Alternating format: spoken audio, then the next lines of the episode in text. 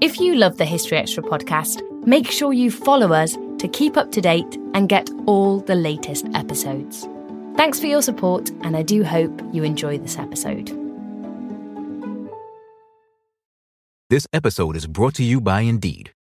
We're driven by the search for better, but when it comes to hiring, the best way to search for a candidate isn't to search at all. Don't search, match with Indeed. Use Indeed for scheduling, screening, and messaging so you can connect with candidates faster. And listeners of this show will get a $75 sponsored job credit to get your jobs more visibility at Indeed.com slash History Extra. Just go to Indeed.com slash History Extra right now and support our show by saying you heard about Indeed on this podcast. Terms and conditions apply. Need to hire? You need Indeed. Another day is here, and you're ready for it. What to wear? Check. Breakfast, lunch, and dinner? Check. Planning for what's next and how to save for it? That's where Bank of America can help. For your financial to-dos, Bank of America has experts ready to help get you closer to your goals. Get started at one of our local financial centers or 24-7 in our mobile banking app. Find a location near you at bankofamerica.com slash talk to us. What would you like the power to do? Mobile banking requires downloading the app and is only available for select devices. Message and data rates may apply. Bank of America and a member FDIC. When you need mealtime inspiration, it's worth shopping Kroger, where you'll find over 30,000 mouthwatering choices that excite your inner foodie. And no matter what tasty choice you make, you'll enjoy our everyday low prices, plus extra ways to save, like digital coupons worth over $600 each week. You can also save up to $1 off per gallon at the pump with fuel points. More savings and more inspiring flavors make shopping Kroger worth it every time. Kroger, fresh for everyone. Fuel restrictions apply. Hello,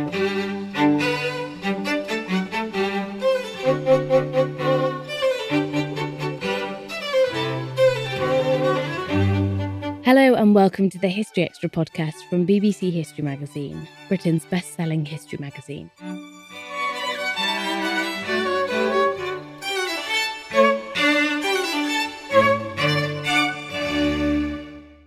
I'm Ellie Cawthorne.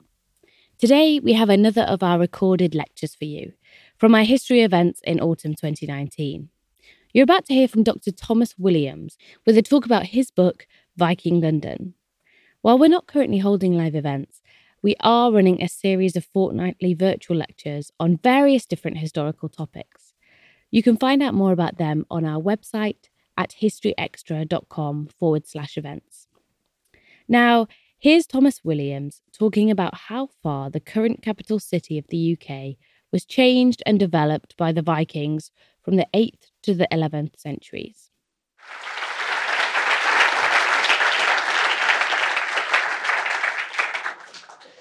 Well, good, good afternoon, ladies and gentlemen.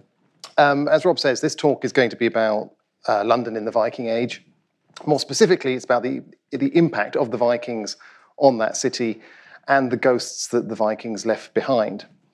Um, but given the, the time of year and, and the weather, uh, I wanted to begin with something a little bit spookier. So I want to set off with some words from Charles Dickens's The Uncommercial Traveller of 1859.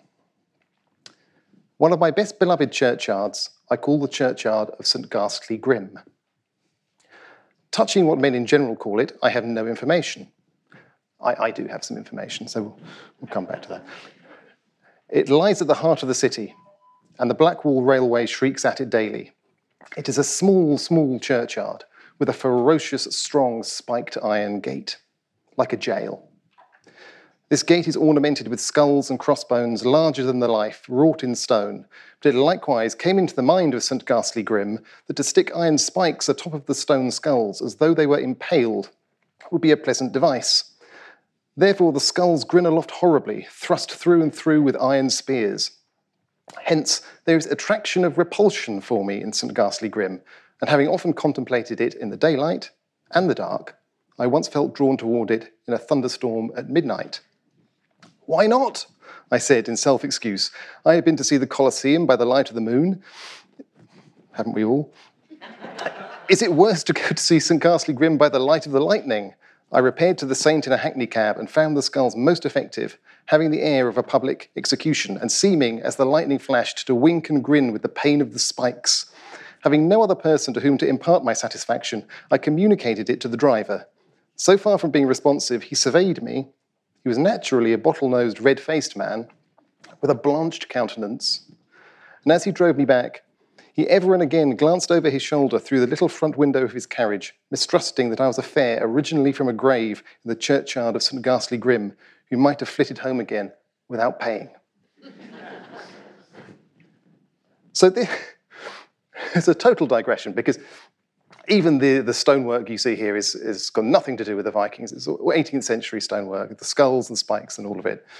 But this is how Charles Dickens described the church, better known as St. Olaf Hart Street. And the church, in fact, is one of London's oldest. Um, we have records of it that date from the 13th century. Um, and it's famous for a number of reasons, not least the fact that it's the burial place of uh, Samuel Pepys, the, London's great diarist, and that it's a rare survival of the Great Fire. Uh, of course, radically remodeled since the Middle Ages, but nevertheless, the core, core of it is a medieval building. But it's the dedication to St. Olaf, uh, not, not St. Ghastly Grim, that concerns us the most. It's one of six churches in London dedicated to the Norwegian St. Olaf, most of which are, uh, are no more in one way or another. Uh, and they are St. Olaf Broad Street, St. Olaf Silver Street, St. Olaf Old Jewry, St. Olaf Hart Street, St. Nicholas Olaf on Bread Street, and St. Olaf Southwark on Tooley Street. Now, for the most part, these are uh, truly just the ghosts of churches. They've been taken by the fire or, or, or destroyed, destroyed by the Luftwaffe. Um, this, for example, is St. Olaf Silver Street, which is just a scar in the city fabric now. It's a, a memorial garden. Um, possibly the oldest of all of them is St. Olaf Southwark on Tooley Street. And we know the name of one priest, uh, St. Peter, oh, sorry, Peter of St. Olaf, was alive in 1096, so the church obviously predates his time. Uh, and it lay at the southern end of the old London Bridge, a few hundred metres east of where the modern bridge now crosses the Thames. Uh, its site is now occupied by this building, which is quite a wonderful building actually in its own right. It's a lovely Art Deco 1931 building. It was, it was built as the, Hay, uh, the headquarters of the Hay's Wharf Company. Um, but it stands on the site of the original medieval church of, of, of, of St. Olaf. And in fact, there's a little mural that depicts the, the king uh, on its corner. Um, now, this saint, Saint Olaf, that all these churches were dedicated to, was the king of Norway, Olaf Haraldsson, who died at the Battle of Stiklestad in Norway in 1030. He fell beside a stone that, on the battlefield, which later marked the spot of, the, of Nidaros Cathedral. Nidaros Cathedral was erected over the place that he had died. And immediately his body started working miracles, apparently. So the first recorded was his, his uh, spear carrier, a chap called Thor Hund, who was wounded in the battle, but he touched the, the blood of the dead king and it immediately and miraculously healed. And the cult of King Olaf, swiftly Saint Olaf, spread very, very rapidly after his death. Now, Olaf was also in England. But the, the thing that he was most famous for in this country was tearing down London Bridge in 1014. Now, Snorri Sturluson, who, uh, writing the 13th century, a great compendia of, of uh, sagas of, of, kings of Norway, imagined that this, this, this occurred, this, this incident, when Olaf was fighting as an ally of the English king Ethelred. Um, but this is extremely dubious uh, for, for all sorts of reasons that are quite complicated and not, not really worth getting into now. But his account of what happened is fascinating. So I read to you now from from Heimskringla. London Bridge was so wide that wagons could be driven over in both directions at once, with strongholds and wooden breastworks on the downstream side that came up waist high, and under the arches were stakes, and they stood down in the river just under the surface. Olaf, he says, had great hurdles made of withies and wet branches, and had wickerwork houses taken to pieces, and had these put across his ships far enough to reach over both sides. Underneath, he had poles put that were thick and high enough for it to be possible to fight from underneath and for it to withstand stones if they were dropped on top. And when the army was ready, then they rode forward along the river to attack from below. The force of Norwegians rode right up under the arches and put chains round the posts that supported the arches, and they took hold of them and ro- rowed all the ships downstream as hard as they could. And because an armed host was standing packed together on the arches, and the posts were broken below, the arches collapsed, and many of the people fell down into the river, and all the rest of the force fled, some into the city and some into Southwark. And this image is obviously a, a recreation of this, of this moment, the bridge collapsing. Of course, Snorri's description of London Bridge dates from the 13th century, so it may well be describing a bridge of the 13th century rather than the bridge as it appeared in the 11th century. But you know, it's unlikely to have been radically different. So it's quite a vivid and evocative um, image. Now, forgetting about what Snorri thought had happened, what we're left with is a tremendous irony, really, that a church to venerate the saintly Olaf stood looking over the southern end of a bridge that he himself had vandalized in quite dramatic fashion in the best or, or possibly worst traditions of the Viking raider. And it's emblematic of how we remember uh, the Vikings. They, like Olaf, are a contradiction very often in English history, capable of embodying both the sacred and the profane, of doing lasting damage, but also leaving a lasting cultural legacy. So, in the rest of this talk, I want to sketch out the chronology of um, that interaction and the different sorts of legacies that the Vikings left, uh, and see if we can get a glimpse of some of the ghosts that they left behind. Oh, yes, so that's the, um, that's the mural, obviously. So, to start this story, we need to backtrack to the beginning of the Viking Age. The first Viking raids on Britain occurred at the end of the 8th century. In the 790s, there were raids on Lindisfarne in Northumbria and on Portland in Dorset uh, on the south coast. So, up here and down here. Um, at this time, London was controlled by King Offa of Mercia. Mercia, at this point, was the most powerful of the many English kingdoms. Uh, and London was a prosperous place. And some of this can be explained by its location. Um, it was at a crossroads, really, with many of the patchwork of Anglo Saxon kingdoms Sussex, Kent, Essex, East Anglia, Mercia, Wessex, and on the Thames, which naturally formed a, a, a very useful communication route, but also with easy access to the coast. So it became something of a trading hub for Britain. It also has excellent trading links to the continent as well. And we know that Offa and Charlemagne were engaged in, in communications, and we have evidence of trade from the Carolingian world, the Frankish world, uh, into, into London, as well as to other trading sites around, around Britain. Now, London had, of course, been a major urban centre in the past.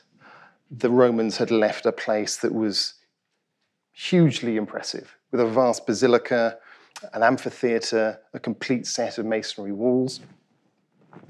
Um, the rough footprint enclosing what is now the City of London. But the site of the Anglo Saxon city in Offa's day was not within the old Roman walls. Uh, it was in a, a, location off to the west, and there's a, a, fragment of the old Roman city wall as it goes off into the Barbican estate in the north of the, the city. Um, the Anglo Saxon city was to the west, in what is now Covent Garden and along the Strand. And it was organised basically around two major roads. So, Watling Street, which followed the line of Oxford Street to the, the north, northwest, and the Strand that ran along the bottom. Now, Strand in Old English means beach, uh, which gives you a clue to um, how it was imagined at the time by those who used it. This was, in fact, the original beachfront to the Thames. So the, the, the, the, river uh, is was much closer to the Strand then than it is now. And it formed um, a, beach market or access to a beach market. And we've got great archaeological evidence of, of um, timber embankments uh, and uh, the evidence of trade, of coins, and of, of, of, imports from locations like Victoria Embankment Gardens and so on. In addition, archaeological excavations around particularly the Royal Opera House have revealed a great deal of, of um, uh, industry and craft production. People were weaving textiles, people were um, engaged in smithying, people were keeping animals, and people were living uh, in timber built homes on streets that radiated out all around Seven Dials, Long Acre, Neal Street, this kind of neck of the woods. So it was a busy place. It was a prosperous, thriving place at the beginning of the, uh, of the Viking Age. Now, over the decades that followed uh, 800, this settlement was actually on the decline. So we have less evidence of its prosperity going, going into the 9th century. Nevertheless, a hoard of coins, 250 silver coins, um, dated to the year 842, was discovered at Middle Temple. Um, now, the year 842 was an important one for London. Uh, and it's a date that gives context for why someone might bury a hoard of 250 silver coins in the first place. So this is a, a, reconstruction, artist's reconstruction of how London Wick may have looked. We, we now know, in fact, that a lot of this area would have been infilled with, with, um, with buildings. But broadly speaking, it gives you a flavour of how it would have looked. So the Anglo-Saxon Chronicle relates that in the year 842, there was a great slaughter in London and in Quentovic and in Rochester. In an entry for the same year, the Annals of Saint Bertin, a Frankish set of annals, names these raiders as Northmen. Um, so the Vikings had come to London. Now, we don't know that this was the first time the Vikings had come to London. We simply know that it's the, fir- it's the first time we know that the Vikings had come to London. And it was clearly a, a, an incident that was important enough to be remembered and to be recorded in the late 9th century when the Chronicle was first written down. Um, it wasn't the last time. Uh, in 851, another Viking fleet arrived. This time it was an enormous fleet of 350 ships, according to the Chronicle. Now, whether you believe that figure or not, it is broadly, um, it can be broadly benchmarked against other Chronicle accounts, unconnected Chronicle accounts. So probably there's no reason to be too skeptical about that. If they came in ships like these, this is uh, the famous Gokstad ship from Oslo in Norway. Each ship would have carried about 30 to 40 uh, rowers who also would have been warriors. So you're looking at at least 12,000 men in a fleet of 350 ships. So this was something substantial. Um, it also marks a point much more broadly when the nature of the Viking threat changed in Britain. From the 850s onwards, large forces began to overwinter in Britain. That is to say, that they, they didn't go home on the off season. They, they, they stayed around to carry on raiding, bringing in supplies when they could by sea, and setting up mobile raiding forces that operated within the country. And um, this seems, for London Wick, at any rate, to have been the game changer. Uh, within a dec- decade or two of the first, of the, of the, second of these raids, of the 850 raid, 851 raid, uh, London Wick was no more.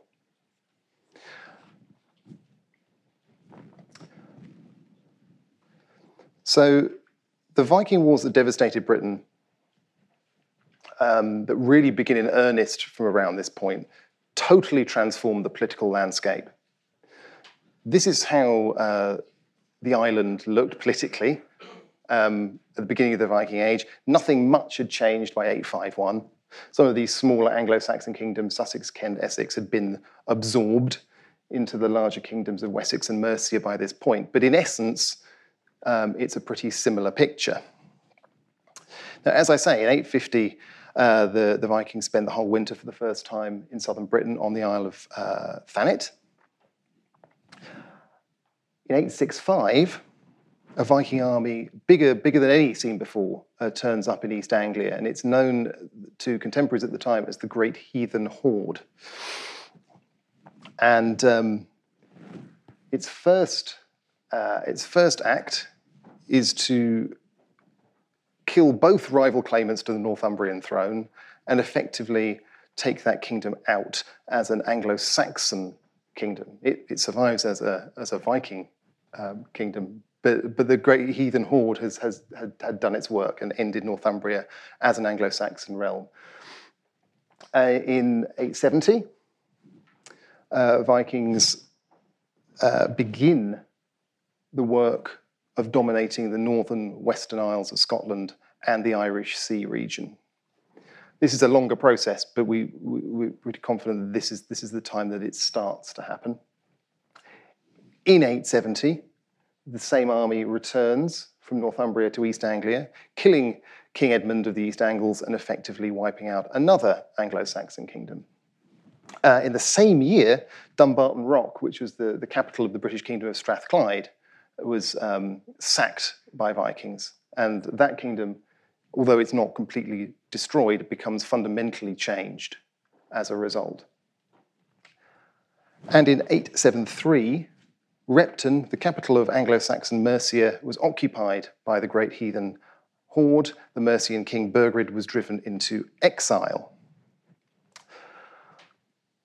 So, not very long, but the, uh, the political map of Britain was, was totally uh, overturned.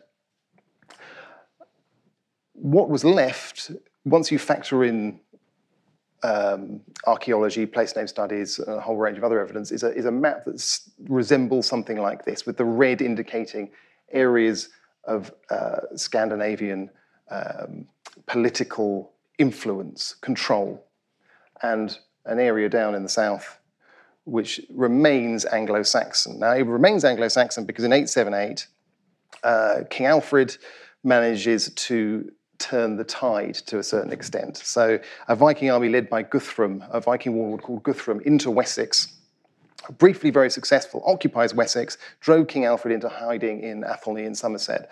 Um, but King Alfred was able to, to, to, raise a fresh army, bring it to a place called Edington, uh, defeat Guthrum in battle in the same year, uh, and force Guthrum to accept Christianity, to take a new name, Athel Stan, and to become Alfred's godson into the bargain.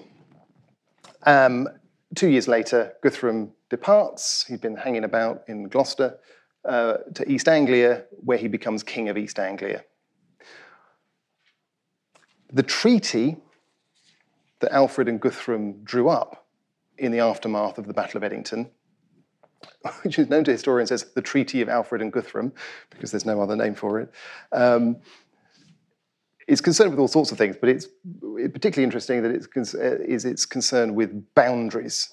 So, in trying to delineate the, the sphere, relative spheres of influence of Alfred and Guthrum, it specifies that our boundaries up the Thames and then up the Lee and along the Lee into its source, then straight to Bedford, then up the, up the Ouse to Watling Street.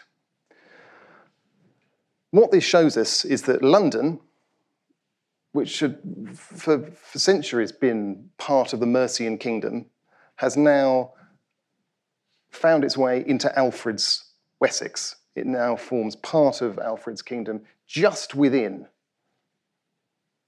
the boundary that he's drawn up with Guthrum. Now, the Lee, this is the River Lee today, looking down towards Canary Wharf. Um, it runs through Stratford, the Olympic Park, Hackney Marshes, all the way up Walthamstow. Uh, here it is. What this map shows you is just how close the River Lee actually is to the City of London. Here's the, this is an old map, but the city is, uh, that's the Tower of London, isn't it, here? So the city is, there it is, there's the tower. Uh, those are the city walls. Uh, and the River Lee is here. So London is just, just at Alfred's outstretched fingers in terms of what he thinks he can control. It's just, just at the very, very limits of his reach. And it's important to remember that he clearly felt slightly insecure about, about this new arrangement. Um, the Anglo Saxon Chronicle in 886 describes Alfred resetting the city. The, the, the, Old English verb is yeseta, which, which means a million different things. Um, but it seems, he seems to be using it uh, in the sense of a new beginning for the city. Um, quite exactly what that means is, is, is, unclear because it's, it's obvious that um, London is going through a renaissance slightly before Alfred uh, gets involved. Um, what's important, though, is that the town that he is talking about um, resetting is not Londonwick. It's London Burh, Fortress London. And what this means is that it's moved from outside the city walls to back inside the city walls. Now, part of the reason that this happens is partly is obviously a geopolitical thing. You've got Guthrum's kingdom here, you've got Alfred's kingdom here. This is an insecure place for a possession of Alfred's to be sat. Um, more directly, though, we know that the, the camps that were developed by the Viking great armies, they roamed around Britain, were not small, you know, temporary garrison uh, encampments. They were massive affairs. This is a reconstruction of the Viking camp at Torksey in Lincolnshire, the same army that um, uh, conquered Northumbria, conquered East Anglia. This was a huge business. So if you think if you think about a town like this, to have something like that parked outside it,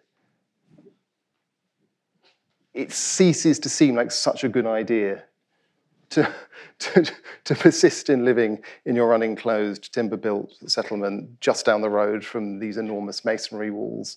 Um, and I think that's got a large part to do with why the focus of the settlement shifts back towards the Roman city. And the Vikings do come to London during this, during this period. In 871, uh, the, the, the, Vikings camp at Fulham.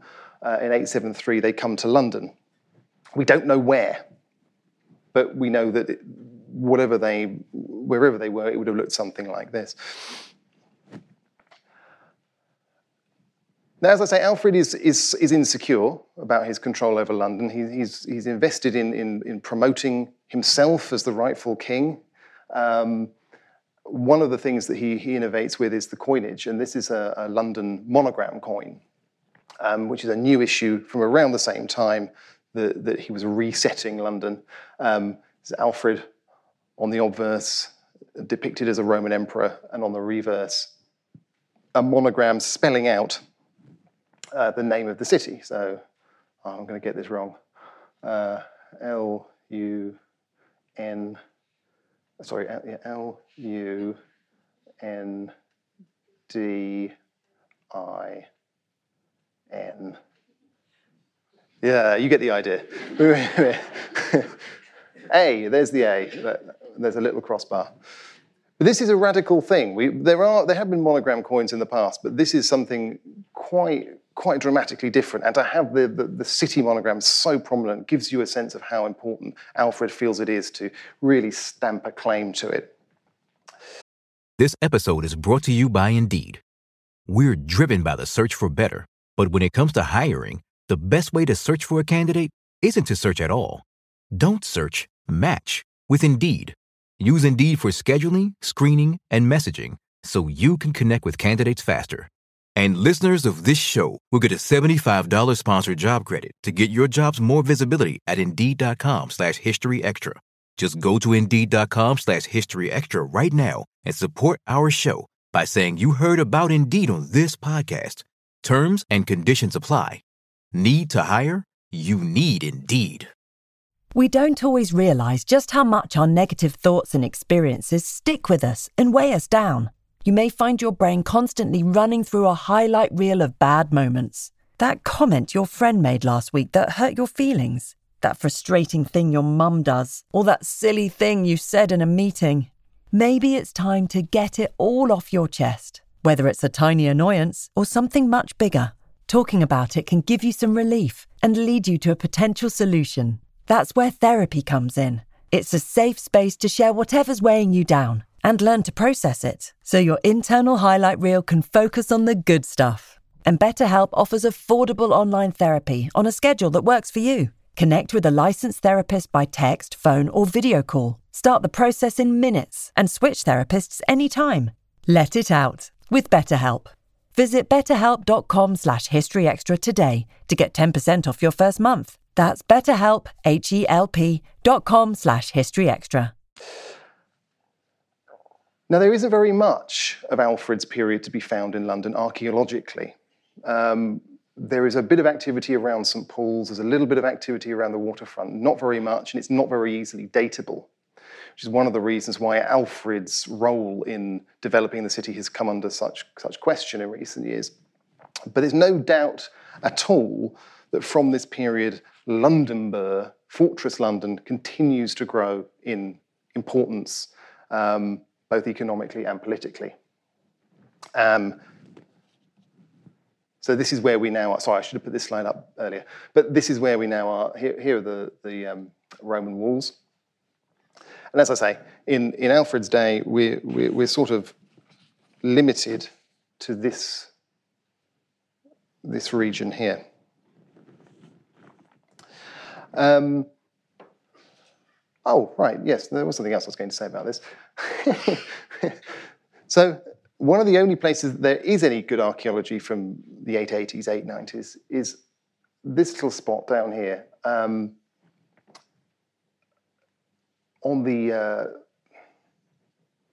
east-west confusion, western side of the city. So what is now Queen Hithe and Bull Wharf was known in Alfred's day as Ethelred's Hithe, after the, the Mercian ealdorman who was entrusted with looking after the city. Um, this is Queen Hithe, Ethelred's Hithe, as it is today. It's a fascinating spot because it's one of the only places along the, the north bank of the river, either bank of the river, where you can still see the original waterfront. So this little scrape of shingle is pretty much where it would have been in Alfred's day. Everything else has been embanked right out into the river. Um, this is Timber Hithe, another of uh, Alfred, well, the Alfredian um, wharves, um, now a, an underpass, High Timber Street. So, we move on. So Guthrum dies at the end of the 9th century, Alfred dies at the end of the 9th century. Uh, but for the remainder of Alfred's life, um, the city serves as, I suppose, what you'd, you'd call it a, a, forward garrison town. Um, in 893 and 895, the London garrison, specifically the London garrison, attacked Viking raiders elsewhere in the country, particularly in Hertfordshire. Uh, and they're described as um, going up the Lee in order to um, fight off these, these, these war bands and dragging the ships, the Viking ships, back down to London, down the river. And in fact, there, there are some timbers that are thought to be from Scandinavian ships that have been used uh, to, to, to, build out parts of the, uh, the London um, embankment, the, the early medieval London embankment. Again, not, not very well datable, but, but interesting in the context of those stories. Um, despite this, from the time of, of Alfred's son, Edward, onwards, the Vikings really ceased to be much of a threat to London in, in, in particular. Um, and the Lee itself ceased to be a frontier. And by 927, the campaigns of Edward, uh, his sister Ethelflaed, and his son Athelstan had brought West Saxon rule to pretty much all of what is now England. And this is how the map starts to starts to look. This is in around about 1000, but, but as I say, 927, it was not dissimilar to this. Um, that doesn't mean that the Vikings had gone, uh, because, because in 981 they came back. And in, uh, in that year, the Vikings raided Southampton. For 35 years, those raids began to pick up in intensity. In 991, a Viking attack uh, on Maldon in Essex uh, defeated an English army at the Battle of Maldon, famously immortalized in Old English poetry and the English paid the Vikings £10,000 to go away. In 1007, the the English find themselves paying the Vikings £36,000 to go away. So it didn't set a particularly good precedent for how to deal with this resurgent Viking threat. And things just get worse and worse into the reign uh, and throughout the reign of uh, King Ethelred II, Ethelred the Unready, as he's known. Um, and it's over this period, over the reign of King Ethelred, that London starts to emerge as a key target, as a wealthy city, it's probably the wealthiest city in England, uh, and also as a political prize. Um, this is a wonderful uh, uh, illumination. It's actually it's not contemporary with the Viking Age. It's from a, a 13th century, I think, or possibly 12th century um, uh, version of the life of St Edmund, the East Anglian saint. But it, it rather marvelously depicts the island of Britain as a, as a sort of orb with a little fortress city in the middle of it, surrounding it, surrounded by, by, a sea of Viking raiders. And this is the position that London seemed to find itself in for much of the, the late 10th and early 11th centuries. Um, on the 8th of September 994, uh, 94 ships led by Olaf Tryggvason, the future king of Norway, uh, and Sven Forkbeard, the future king of Denmark, came up the Thames. Uh, in their assault on London, Olaf and Sven suffered more harm and injury than they ever imagined that any town dwellers would do to them. so, not, not a resounding success. In 1009, uh, a Viking army led by a warrior known as Thorkel the Tall settled on the Thames for the winter, raiding Essex and, and, and the counties thereabouts. Uh, and again, the chronicler, they often attacked London, but praise be to God, it stands sound. They always fared badly there. Indeed, they did. In 1012, uh, Thorkel's army was back to Greenwich this time, just down here in the bottom corner of the map, this time with a captive, uh, Archbishop of Canterbury, Elfhere. Now, they used him as a hostage over the winter of that year to try to extort money from the city. Uh, the amount they were asking for was £48,000. To give you some context, £48,000 um, in, in Old English money, uh, 240 pennies to the pound.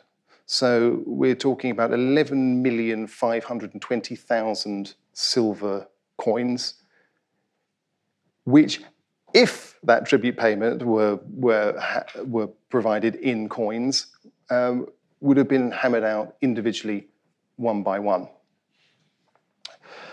Now, it probably wasn't all paid in coin. Um, it was probably some of it was in bullion and some of it would have been in kind. But nevertheless, moneyers of London had to work overtime to, to try to raise this sum, an astronomical sum. And we know by this day London had more moneyers working than anywhere else in, in England. Um, 54 moneyers. Uh, it was producing far more coin than, than the next three biggest mints put together. So it had become, in effect, the, the, the nation's um, piggy bank. Um, and you know, Thorkel was shaking it as hard as he could to try to get get the, get the money out of it. Um, and in fact, London did manage to raise this sum, and it was paid, but it all came a bit too late for Archbishop Elfhere. Um, after a drunken feast, he was pelted with with cow heads and bones uh, until someone put him out of his misery with an axe. Um, shouldn't laugh about it really, but the, the, the, the, the chroniclers explain this by saying, well, they were very drunk because there was wine. so the danger, the danger of the vine to those uninitiated.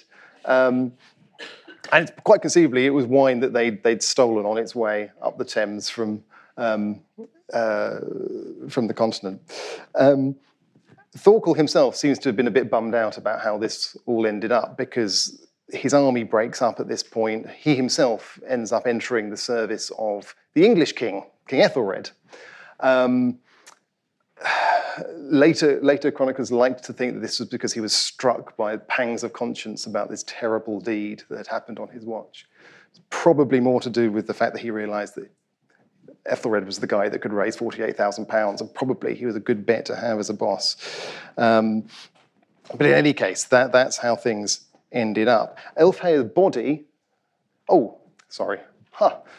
Um, when I talk about these tribute payments and the, and the silver coins, it can seem a bit abstract, but, but this is an actual find from Thiskegaard, Denmark, of it's fairly small, actually, fairly modest. I mean, some of these hoards are vast, but this is a fairly, fairly modest hoard of 80 odd coins, um, all minted at the same time in the reign of Ethelred.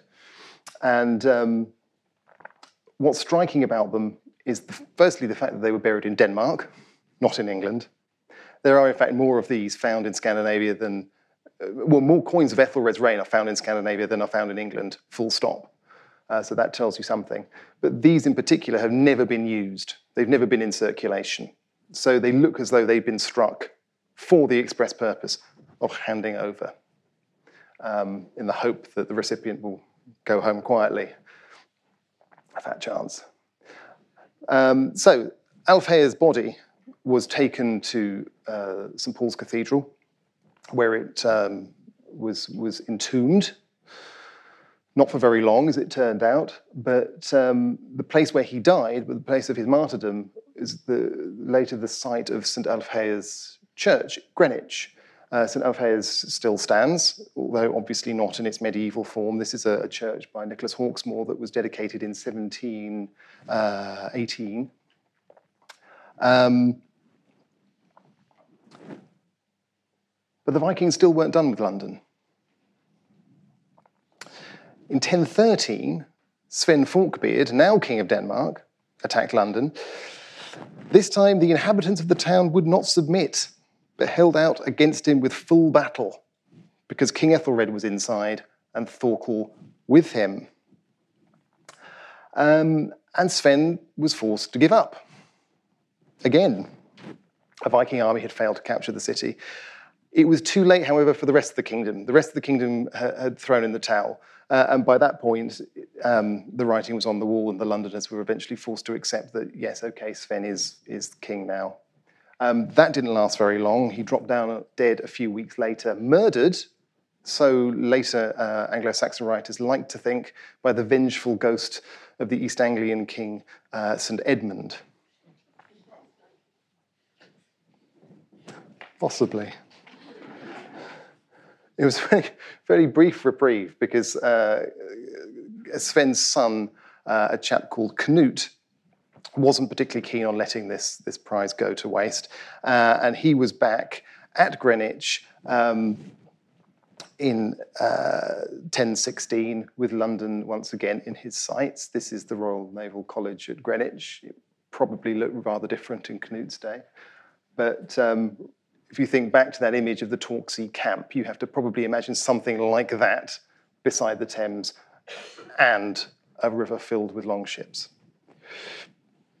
Now, we know a bit more about this attack on, on, on London. Um, we know, for example, that Canute, faced with the, the barrier of London Bridge, preventing his fleet from coming up the river to encircle, completely encircle the city, was forced to innovate. Um, his solution was to dig a canal, or rather have his men dig a canal, um, around Southwark,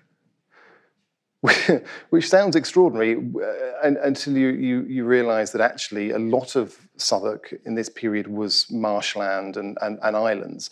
It wasn't very, it wouldn't have been very difficult to excavate, um, and particularly um, when we consider the kind of ships that Canute was using. So the 11th century, early 11th century, this is the age of the, the, the classic long ship. So ships that are much longer than they were wide by, by quite extreme ratios and very shallow drafted.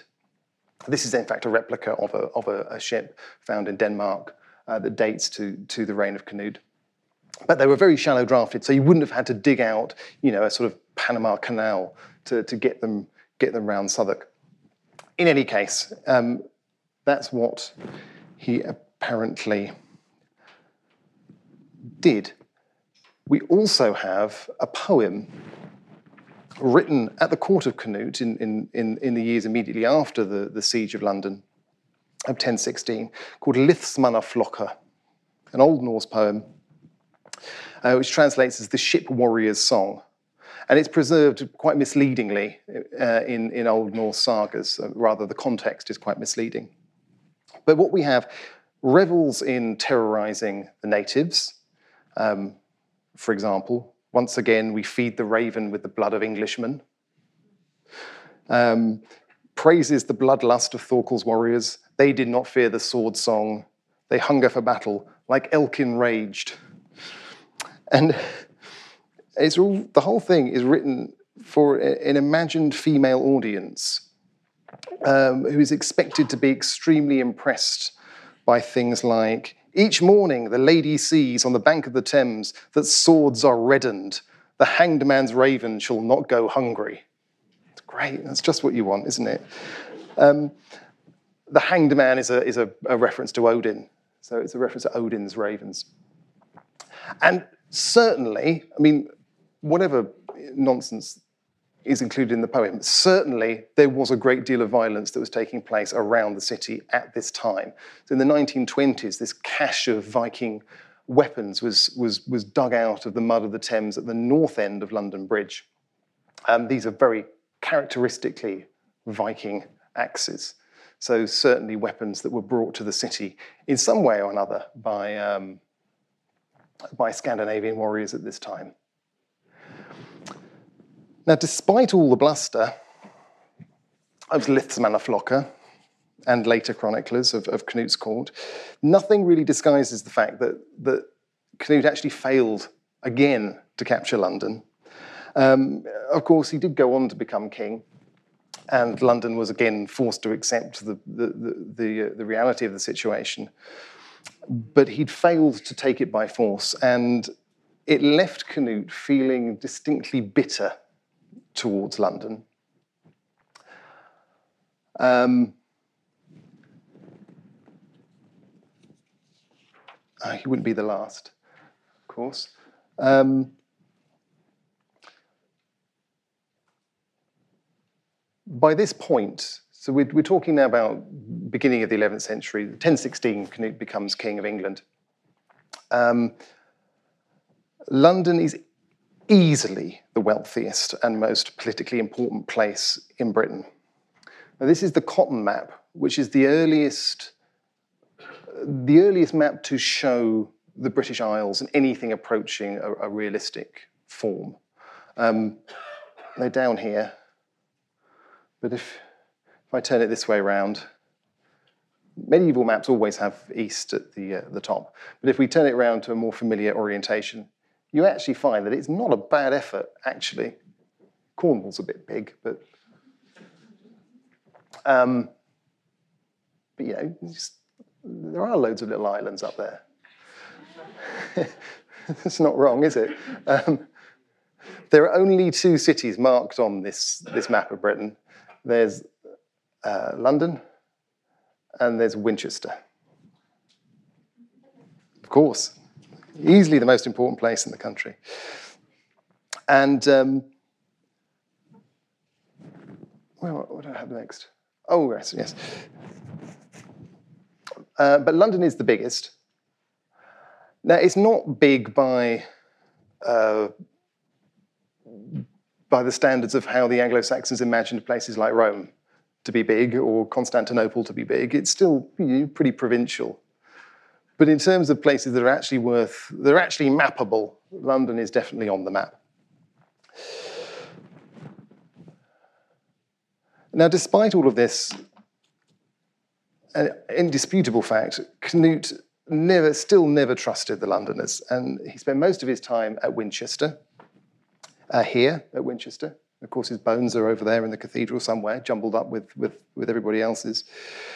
Um, and he visited a number of, of hardships on, on the city, uh, London that is, including a tax of £10,000 that he levied specifically on London, in addition to a general tax of £72,000 that he levied on the country at large to pay his armies, um, which, by the way, if you took it all together, would be 19,680,000 silver pennies, um, but with a bonus for London. And um, he also removed the body of Archbishop Elfheir, who'd been martyred by Thorkel's army in 1013. 1012, and um, took it to Canterbury. Now, the, the, the way this is described, it comes off as a, some sort of heist, really. He, first, of all, first of all, he sent men to attack the city walls, or to pretend to attack the city walls, so that the London garrison would, would raise the alarm and go rushing off in the wrong direction. He then had men stationed on London Bridge and in Southwark. And then he himself came up the river by ship when no one was looking, jumped off the side up to St. Paul's, grabbed the body, back on the boat, and away before anyone could you know, throw spears at him. This, these aren't the actions of a king who feels particularly secure uh, in his um, most important and powerful city. They're also the actions of a king who's pretty damn keen on making sure that nobody gets the benefit of these wonderful holy remains. So it's quite an illuminating incident. Nevertheless, nevertheless, despite Canute's obvious dislike for London, um, it's undeniable that Scandinavian people and Scandinavian culture became increasingly prominent from this point onwards. And uh, this is a, a runestone from Valberga in, in Sweden, um, which is dated to the, again to the uh, beginning of the 11th century. And um, the inscription reads Sven and Thorgalte made this monument in memory of Manny and Sven. May God will help their souls, and they lie in London. Now, this perhaps isn't altogether surprising because you've already heard the number of times that, that, that, Scandinavian men came to London and presumably died in their attempts to attack the city. And it's equally conceivable that many of them would have been buried locally. So we have a pretty good, clear context for that. That doesn't mean that suddenly there are a load of Scandinavians living in London. Much more compelling is, is this. Now, this is the so-called St. Paul, well, I say so-called, it is called the St. Paul's rune, runestone. Um, it was found in the graveyard of St. Paul's Cathedral. And it's a stone carved in a, the, the extremely distinctive Scandinavian Ringerike style not, not just in that style, but it's an exceptionally fine example of carving, stone carving in this style. And it also has an inscription that runs up one side of it in runes. Uh, the runes read, Ginna and Toki set this up, dot, dot, dot. And the rest of it's um, missing. It would have been down here somewhere. So this is an incomplete stone, and we don't know who it was made for, but we do know that Ginna and Toki are Scandinavian names. Now, what's really interesting about it is that it shows us that not only were there Scandinavian people living in London who wanted a runestone, but that there were Scandinavian people in London who had the means to commission one. This would have been an exceptional investment and that there were people in London who could provide this kind of service. Not just the artistic skills to be able to do right up to the minute Scandinavian artwork in stone, but also who could produce literate runic inscriptions. So these are people of wealth uh, who are connected and have access to the right kind of, of skills in London. We also know um, that there are a number of powerful individuals of almost certain Scandinavian heritage who were operating in the city in the half century from 1016 onwards. We have, um, that's wrong, we have Tovi the Proud, who was a staller. A staller was sort of you know, top level um, administrator, equivalent to a shire reeve if you were in, in, in, in, the, in the shires. Um, we have Ansgar the staller, who was the grandson of Osgod Clapa, Osgod the Coarse, um, at whose daughter's wedding in Lambeth, Canute's son, Harthacnut, died at his drink. so you're starting to see this very elite strata of society um, with very clear Scandinavian connections. You also, however, start to see in the, the, the corpus of uh, moneyers operating in London um, Scandinavian names beginning to appear. Now, moneyers were not aristocrats, they were at the top of society. Um, and that makes it really more interesting. Moneyers were, you know, good, well-to-do bourgeois types. You know, they'd be able to sit on a, on a, town council or, or uh, a, um, a jury. Um, and from 1016 onwards, we start to come again, uh, come up, um, come up against characters like Sigurd and Thorkettle and Ulfkettle and Gauti and Frethi and Grim and Thor. And these are undoubtedly Viking names, Scandinavian names. It doesn't, of course, necessarily mean that they were themselves of Scandinavian heritage. You know, you can call your kids whatever you like. But even if it doesn't suggest that they have Scandinavian heritage, it tells us that Scandinavian fashion, Scandinavian ideas, Scandinavian culture is firmly taking hold. And sadly, I couldn't actually find an image of a Scandinavian moneyer's coin, but this is a coin minted in the reign of Canute. This is when Canute was in a particularly bellicose phase of his career in the 1030s, so he was depicted in a helmet, um, and is minted in London. Uh, let me see where the mint signature starts. Yeah. So L U N D. And that's a, that's a, a standard mint signature for the City of London. So we're coming to the end. Um, what we can see is that during the reign of Canute, as well as his two sons, Harold and Harthacnut, London's um, metropolitan scene, its metropolitan elite, if you like, were increasingly looking to Scandinavia for their cultural cues. Uh, and it's in this context that the churches of St. Olaf were almost certainly raised. Um, it's the new cult of a Scandinavia warrior saint supported and promoted uh, in England by people who felt politically and culturally invested in doing so. And so it was in these years, in this half century before 1066, that London could, with some justification, be called a Viking town. After that, of course, everything changes. Thank you.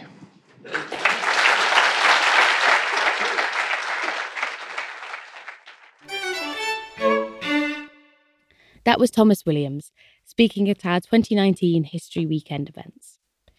His book, Viking London, is out now, published by William Collins. If you enjoyed this talk, we'll be running lectures from our history events every Saturday on the podcast for the next few weeks. And be sure to go to historyextra.com forward slash events for news of our upcoming virtual lecture series. Thanks for listening. This episode was produced by Ben Hewitt and Jack Bateman. We'll be back tomorrow with the latest in our Everything You Wanted to Know series.